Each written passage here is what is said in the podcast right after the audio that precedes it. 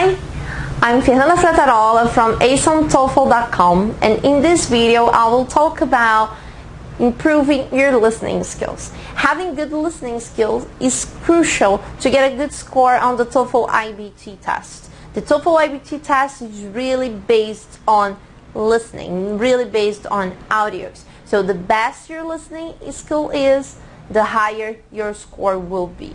And you must be asking yourself, what can you do to improve your listening skill? The best way to improve it is listening to audios in English every day. You can listen to things you like, podcasts about a TV series you like, about a movie. You can listen to audiobooks or lectures. There's a great website with lots of lectures on a diversity of topics TED.com. You can also try to listen to interviews with people you admire, a famous, a famous singer, a famous actor, a specialist in your area, a professor from another university, a professor from uh, an American university, for example.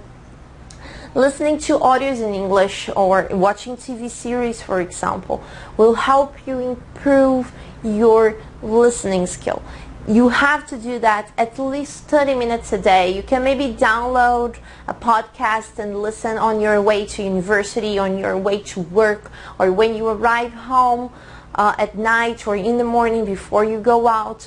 Try, to, try listening to something, maybe uh, a lecture from the websites that I just recommended, TED.com. Some of them last five minutes, eight minutes. So they are really short but my suggestion for you is not to, um, if you're going to watch a video, don't watch the video with subtitles in English. So for example, if you're going to watch a TV series you like, uh, try to watch um, an episode that you have already watched, but watch it without subtitles.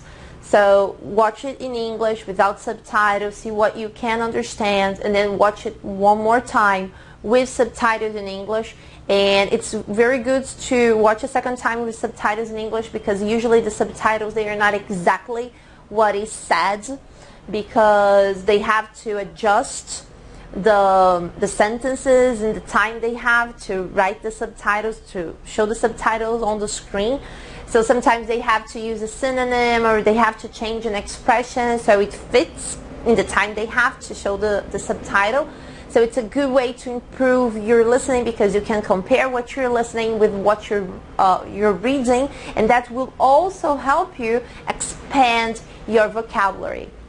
So it's a great exercise. And then you can watch it if you have the time and if you really want to, if you think that maybe there were some parts that you didn't understand very well, you can try to listen to it a third time with subtitles in your native language.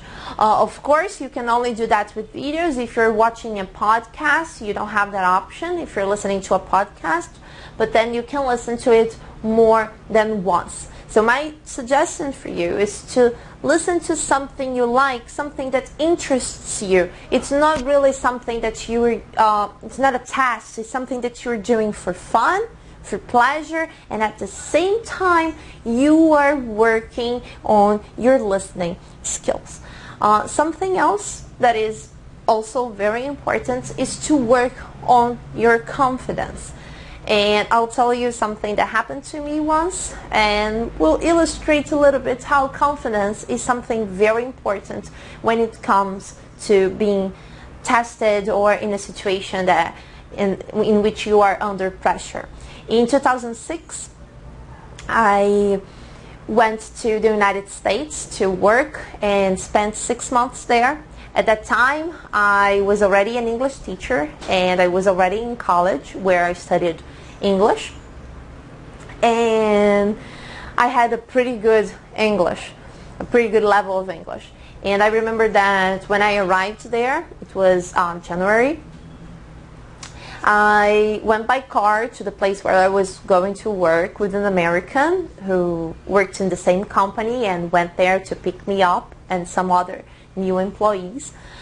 And it was just great because we we talked a lot in English and it was just fine. I had no problems whatsoever.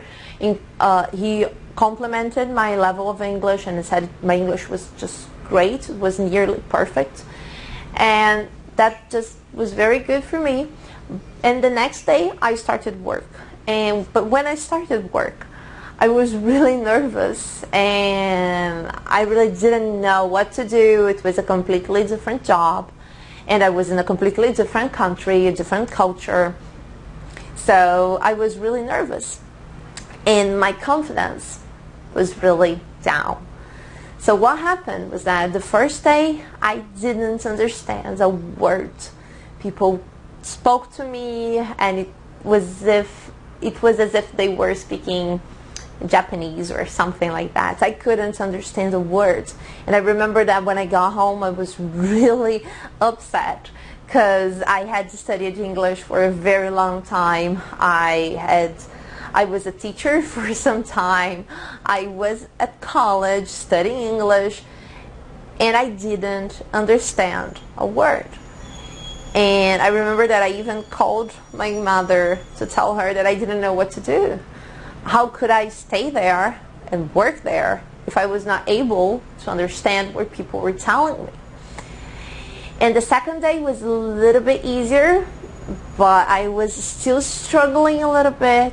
But from the third day on, things were just fine. I could understand everything. I could speak everything I wanted. And I remember that after some time, uh, people used to ask me where I was from within the United States because people didn't think that I was a foreigner because my English was very good at the time.